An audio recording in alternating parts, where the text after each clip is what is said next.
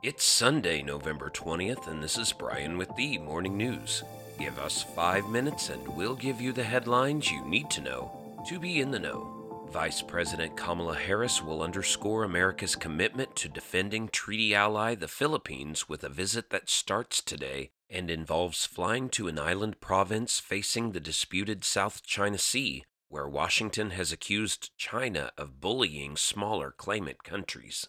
After attending the Asia-Pacific Economic Cooperation Summit in Thailand, Harris will fly tonight to Manila and on Monday meet President Ferdinand Marcos Jr. for talks aimed at reinforcing Washington's oldest treaty alliance in Asia and strengthening economic ties, said a senior U.S. administration official. Ms. Harris said her trip to Thailand was quite successful, as she reiterated the U.S. commitment to the region Sunday afternoon at a roundtable discussion on climate change. The panel of climate activists, civil society members, and business leaders focused on clean energy and the threat climate change is posing to the Mekong River, which more than 60 million people in Southeast Asia use for food, water, and transport. Harris announced the U.S. plans to provide up to $20 million in funding for clean energy in the region via the Japan-U.S.-Mekong Power Partnership.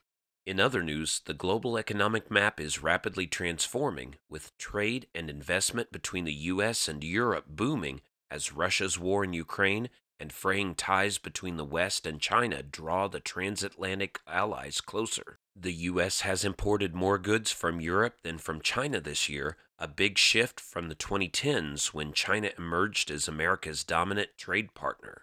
From Swiss watches to German machinery and Italian luxury items, money and products are flooding across the Atlantic as never before. This is helping Europe's embattled manufacturers, which are wrestling with skyrocketing energy prices.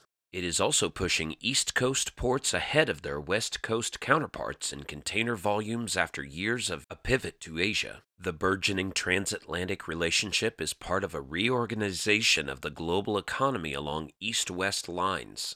Russia's cutoff of European energy supplies and fears of over-reliance on China have changed how companies trade. On both sides of the Atlantic, governments have encouraged firms to produce critical products locally instead of in Asia. The U.S. received foreign direct investment worth $74 billion in the 3 months through June, by far the highest of any country, and compared with $46 billion for China, according to an October report by the Organization for Economic Cooperation and Development.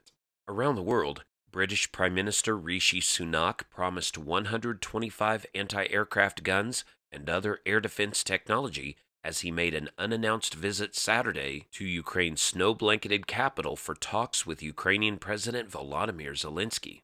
The air defense package, which Britain valued at £50 million, comes as Russia has been pounding Ukraine's power grid and other key infrastructure from the air, causing widespread blackouts for millions of Ukrainians amid frigid weather. The package includes radar and other technology to counter the Iran-supplied exploding drones that Russia has used against Ukrainian targets.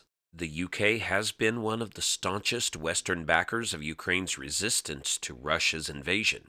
Speaking alongside Zelensky, Sunak noted that UK has given £2.3 billion in military aid and pledged, quote, "We will do the same again next year," end quote. And thousands of people joined Virginia's football team, coaches, and staff Saturday in honoring three players who were shot dead as they returned from a field trip last weekend. Lavelle Davis Jr., Deshaun Perry, and Devin Chandler were remembered during a memorial service in Charlottesville as great teammates who wore constant smiles and sought to brighten the lives of those around them, from fellow players to other students and fans. To the family members and friends seated in the first two rows, head football coach Tony Elliott said, "I am grateful for your willingness to share your family's gifts with all of us." The service at John Paul Jones Arena came on a day when the Cavaliers had been scheduled to play number 23 Coastal Carolina, but opted instead to honor their fallen teammates, as well as injured player Mike Hollins and another student who was shot. Now you know, and you're ready to go with the Morning News. Share this with a friend and subscribe to us wherever you listen to your favorite podcast. You can also sign up for our newsletter at themorningnews.com. Thank you for listening.